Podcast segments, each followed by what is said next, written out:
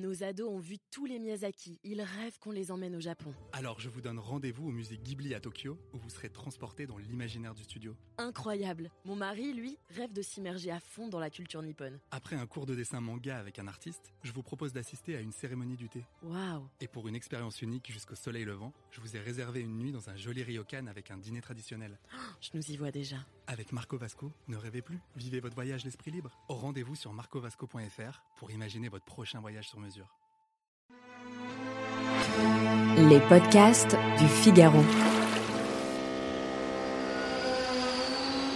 Prêt pour le décollage.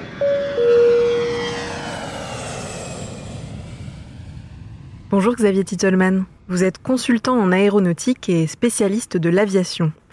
En 2008, vous avez cofondé le Centre de traitement de la peur de l'avion et coécrit le livre Je n'ai plus peur de l'avion. Autant dire que vous êtes un spécialiste. Alors première question, la peur de l'avion, est-ce que ça se soigne vraiment? Oui, alors heureusement, ça soigne très bien. Après, il faut bien définir de quoi on a peur, parce que vous avez différents types de peurs qui vont s'accumuler les unes sur les autres. Il y a la majorité des gens, ils ont peur des idées catastrophes, des turbulences, des pannes, des orages. Mais à côté de ça, vous avez par exemple des gens qui vont être claustrophobes. Et quelqu'un qui est claustrophobe, eh bien, évidemment, il n'a pas besoin de réponse sur les turbulences ou comment on va se poser dans le brouillard. Et donc la première chose, c'est bien d'identifier la typologie de la peur pour avoir la prise en charge qui sera adaptée. Un claustrophobe, on va plutôt l'orienter vers une prise en charge euh, avec un psychologue euh, qui sera spécialisé sur les thérapies comportementales et cognitives. C'est vraiment ce qui est le plus efficace. Par contre, quelqu'un qui aura plus des pensées techniques, et eh bien là, ça va plutôt être le stage dans lequel il y a des réponses et de la gestion de l'anxiété. Je pense par exemple quelqu'un qu'on a eu la semaine dernière, lui, en fait, il avait peur des turbulences, mais c'était pas parce qu'il avait peur du crash, c'est parce qu'il avait peur que ça le fasse vomir. Et donc, ça s'appelle de l'hémétophobie. Et donc vous avez comme ça une douzaine de phobies qui n'ont rien à voir avec l'avion, mais qui vont empêcher de le prendre. Peur des microbes, peur de l'eau, peur de la hauteur, etc. En, fait, on n'a pas besoin de comprendre on marche un avion pour pouvoir soigner ces, ces choses-là. Et donc ça représente entre un quart et un tiers des gens qui nous contactent. Et à part faire un stage ou voir un sophrologue, est-ce que mettre en place des petits rituels avant de prendre l'avion, c'est quelque chose qui marche? Déjà, d'une manière générale, le fait d'être bien informé sur bah, ce qui se passe et arrêter de regarder les films catastrophes et les forums dans lesquels il n'y a que des phobiques qui trouvent des raisons de se trouver des excuses pour éviter de voler, il y a déjà les réponses. Savoir, euh, je sais pas, qu'est-ce qui se passe euh, si on traverse un orage, euh, si on est touché par la foudre. Déjà, il y a vraiment une question d'avoir des réponses. Après, il y a tout ce qui est autour de la gestion de l'anxiété d'une manière générale, et donc là, on est vraiment sur des techniques respiratoires. Les gens peuvent télécharger des petites applications, comme par exemple la cohérence cardiaque, mais c'est vrai que la gestion de l'anxiété, s'il vous reste des questions, en général, c'est quand même relativement rarement suffisant. Mais il y a des conseils qui sont un peu plus généraux, comme par exemple bien dormir, avoir mangé, parce que ce qu'il faut savoir, c'est que notre peur, elle vient de notre cerveau profond. Et le cerveau profond, le cerveau des émotions, eh ben lui, il prend le dessus dans plein de situations, l'inconfort, la douleur, la fatigue, le café, l'alcool, etc.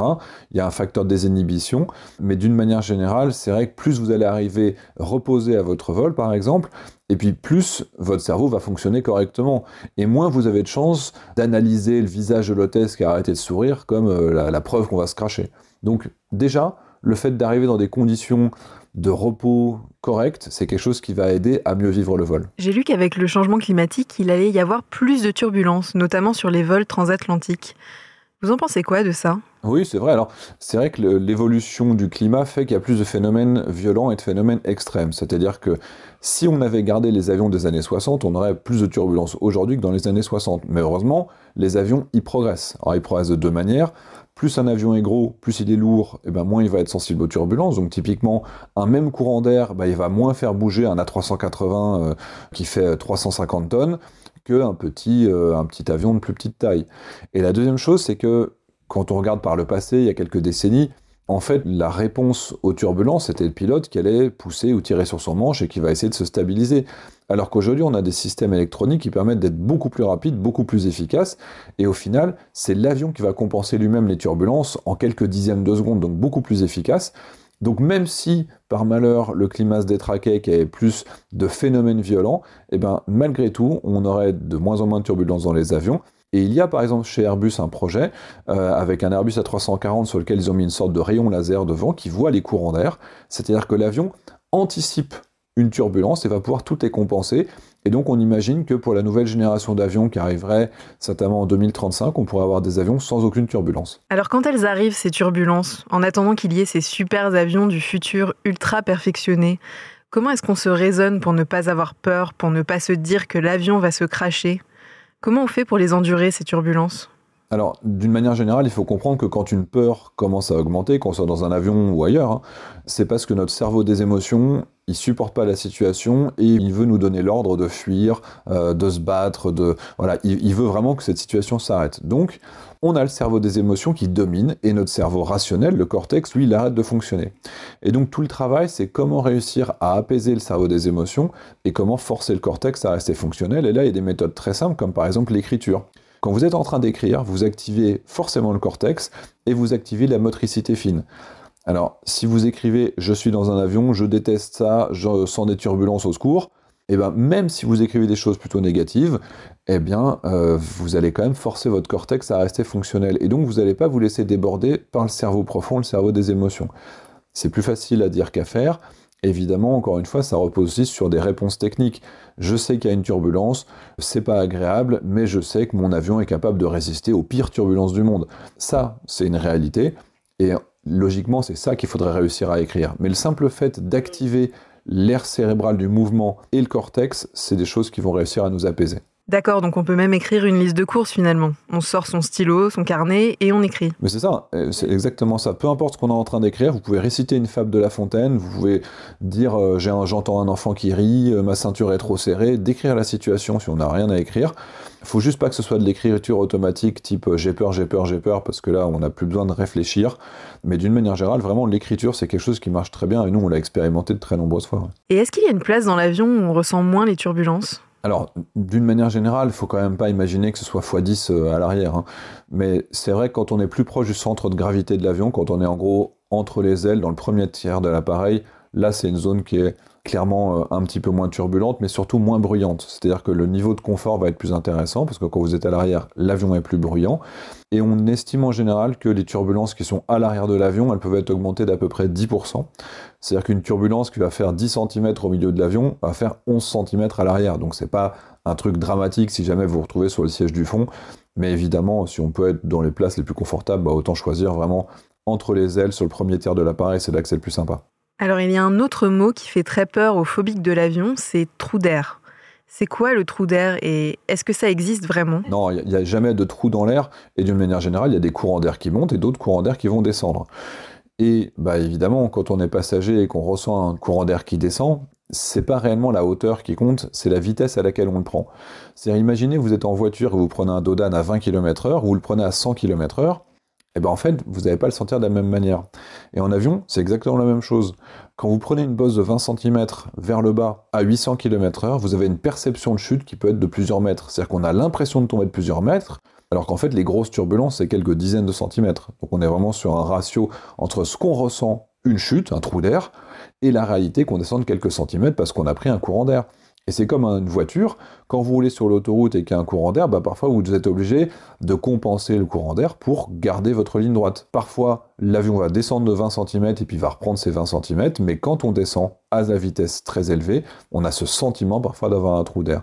Et c'est lié aussi à ce qu'on avait, encore une fois, je reviens il y, a, il y, a, 40 ans, il y a 50 ans, dans les années 70, les avions, bah parfois, euh, le pilote, c'était lui qui devait compenser ce courant d'air, et parfois, il mettait 2, 3, 5, 10 secondes avant de réagir. Et là, on avait des histoires avec des avions dans lesquels on avait un sentiment de chute qui était très profond, avec parfois plusieurs centaines de, pieds de descente. Donc ça pouvait être très important. Mais ça, aujourd'hui, c'est quelque chose qui a réellement disparu. Mais on n'a plus de trou d'air comme on pouvait l'avoir par le passé. Donc là, c'est pareil. On se raisonne et on se dit que c'est parfaitement normal cette situation finalement il n'y a rien d'anormal dans un avion. Si quelque chose est anormal dans un avion, l'équipage doit vous avertir. C'est-à-dire que faut pas regarder le visage de l'hôtesse en se disant mince, elle a arrêté de sourire, on me cache quelque chose. S'il y a une situation d'urgence, vous serez forcément informé puisque l'équipage doit préparer l'avion à un amérissage, à une évacuation, à un problème, quel qu'il soit. Donc il faut jamais imaginer qu'un bruit, qu'un virage, qu'une sensation soit anormale. Vous n'êtes pas le, seul ou la seule à, le ressentir. Et donc logiquement, euh, bah, si l'hôtesse ou le pilote le ressentent aussi, ils, ils vont très très vite, beaucoup plus rapidement que vous, comprendre s'il y a quelque chose qui est anormal. Et dans ce cas-là, ils vont vous avertir. Alors moi, par exemple, j'ai un peu tendance à jauger en regardant les autres passagers. Il faut savoir qu'il y a à peu près un tiers des passagers qui ont une anxiété qui va être au-delà de 7 sur 10 à un moment ou l'autre du vol. Donc c'est vrai que globalement, euh, bah, vous avez euh, une chance sur trois de croiser le regard de quelqu'un qui est euh, peut-être pas à l'aise, pas plus à l'aise que vous en tout cas. Donc on, on se rassure rarement avec le regard des autres. Après, il y a des gens comme moi qui vont dormir et continuer à manger dans les turbulences et on trouve ça cool. Avec un peu de chance, vous tomberez sur quelqu'un qui dira bah non, c'est normal, ça bouge, c'est juste un courant d'air. Donc la méditation, l'hypnose, la sophrologie, tout ça, ça fonctionne? Tout ça, tout seul, ça sert à rien. Vous pouvez être champion du monde de relaxation. Si je vous mets dans une cage avec un lion, euh, bah il y a un moment, ça va pas marcher. Quoi. Le problème dans l'avion, c'est que votre cerveau, il va réagir face à l'avion, à tort, hein, comme si c'était une menace réelle. Et donc votre cerveau va lutter contre l'effet de la relaxation, de l'endormissement, des médicaments, et donc il va essayer de se réveiller comme s'il était en train de se préparer à se battre face à un lion. Et l'hypnose sur les phobies, c'est très temporaire, ça marche au sol, mais ça marche pas quand on est exposé. Donc c'est-à-dire qu'il y a des gens qui vont être rassurés en sortant du cabinet, on en a eu beaucoup qui ont été, euh, voilà, bon, ça va mieux, finalement l'avion j'ai plus peur.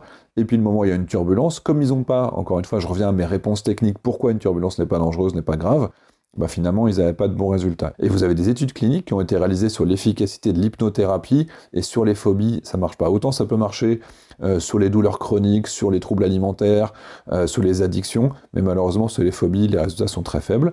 Après, par contre, les techniques de relaxation, la gestion de l'anxiété, je reviens avec mon histoire de cerveau des émotions. La cohérence cardiaque permet d'apaiser le cerveau des émotions, les bonnes techniques respiratoires. Donc logiquement, si vous apaisez votre cerveau des émotions, vous arriverez à garder le cortex fonctionnel. Donc si vous cumulez bonne respiration et écriture par exemple, là c'est une méthode qui permet de garder les idées claires et donc on va évidemment moins subir de stress. Par contre, il y a un élément qui est important, c'est qu'en anticipation, ces techniques de gestion de l'anxiété ont vraiment un effet. C'est-à-dire que si votre stress dans la vie quotidienne il est à 7 sur 10, euh, il faut savoir que la répétition de la respiration va faire baisser à 6 sur 10 au bout d'un mois, au bout de deux mois, ça a vraiment un effet, voire même avec une réduction de l'activité de l'aire cérébrale de l'anxiété, qui s'appelle l'amygdale cérébrale, et ça, ça a été prouvé avec des jeunes qui ont fait euh, même des IRM, au Canada, ils ont fait une étude dans laquelle au bout de deux mois, les jeunes qui faisaient trois fois 5 minutes de bonne respiration par jour, eh bien, au bout de deux mois, il y avait réellement une réduction de l'activité de l'aire cérébrale de l'anxiété et une réduction de la quantité d'hormones du stress qui est dans le cerveau et qui pourra être sécrétée au mauvais moment. Donc, en anticipation, ça permet de mieux vivre le vol. Dans le vol, c'est évidemment très très positif parce qu'on arrivera à mieux vivre son voyage en cumulé avec l'écriture et encore une fois avec les réponses qui restent quand même importantes. Et le petit verre de champagne, c'est comme les anxiolytiques? C'est une fausse bonne idée finalement? Bah oui, exactement. L'alcool, d'une manière générale, ça va être euh, quelque chose qui va contribuer à réduire le bon fonctionnement de votre cerveau des émotions. Par contre, il y a un effet placebo. Et là, vous avez un nombre incalculable d'hôtesses qui vous disent ben moi, je donne du candérel aux gens qui commencent à faire une crise de panique. Et puis, euh, les gens, ils croient que c'est un médicament miracle et ils arrêtent de faire leur crise de panique en disant que c'était génial. Donc, il faut savoir que l'effet de l'alcool est négatif, mais il peut avoir un effet placebo, donc il y a certaines personnes qui vous disent que ça aura un effet.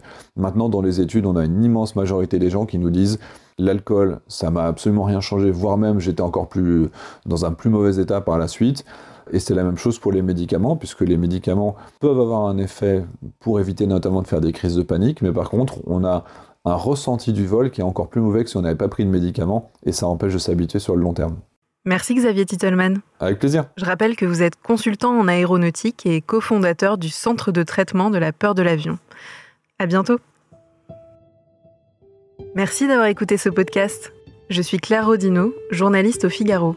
Cet épisode a été réalisé par Salomé Boulet. Vous pouvez nous retrouver sur le site du Figaro et sur toutes les plateformes d'écoute. À bientôt. Nos ados ont vu tous les Miyazaki. Ils rêvent qu'on les emmène au Japon. Alors je vous donne rendez-vous au musée Ghibli à Tokyo, où vous serez transporté dans l'imaginaire du studio. Incroyable. Mon mari, lui, rêve de s'immerger à fond dans la culture nippone. Après un cours de dessin manga avec un artiste, je vous propose d'assister à une cérémonie du thé. Waouh. Et pour une expérience unique jusqu'au soleil levant, je vous ai réservé une nuit dans un joli ryokan avec un dîner traditionnel. Je nous y vois déjà. Avec Marco Vasco, ne rêvez plus, vivez votre voyage l'esprit libre. Au rendez-vous sur marcovasco.fr pour imaginer votre prochain voyage sur mesure.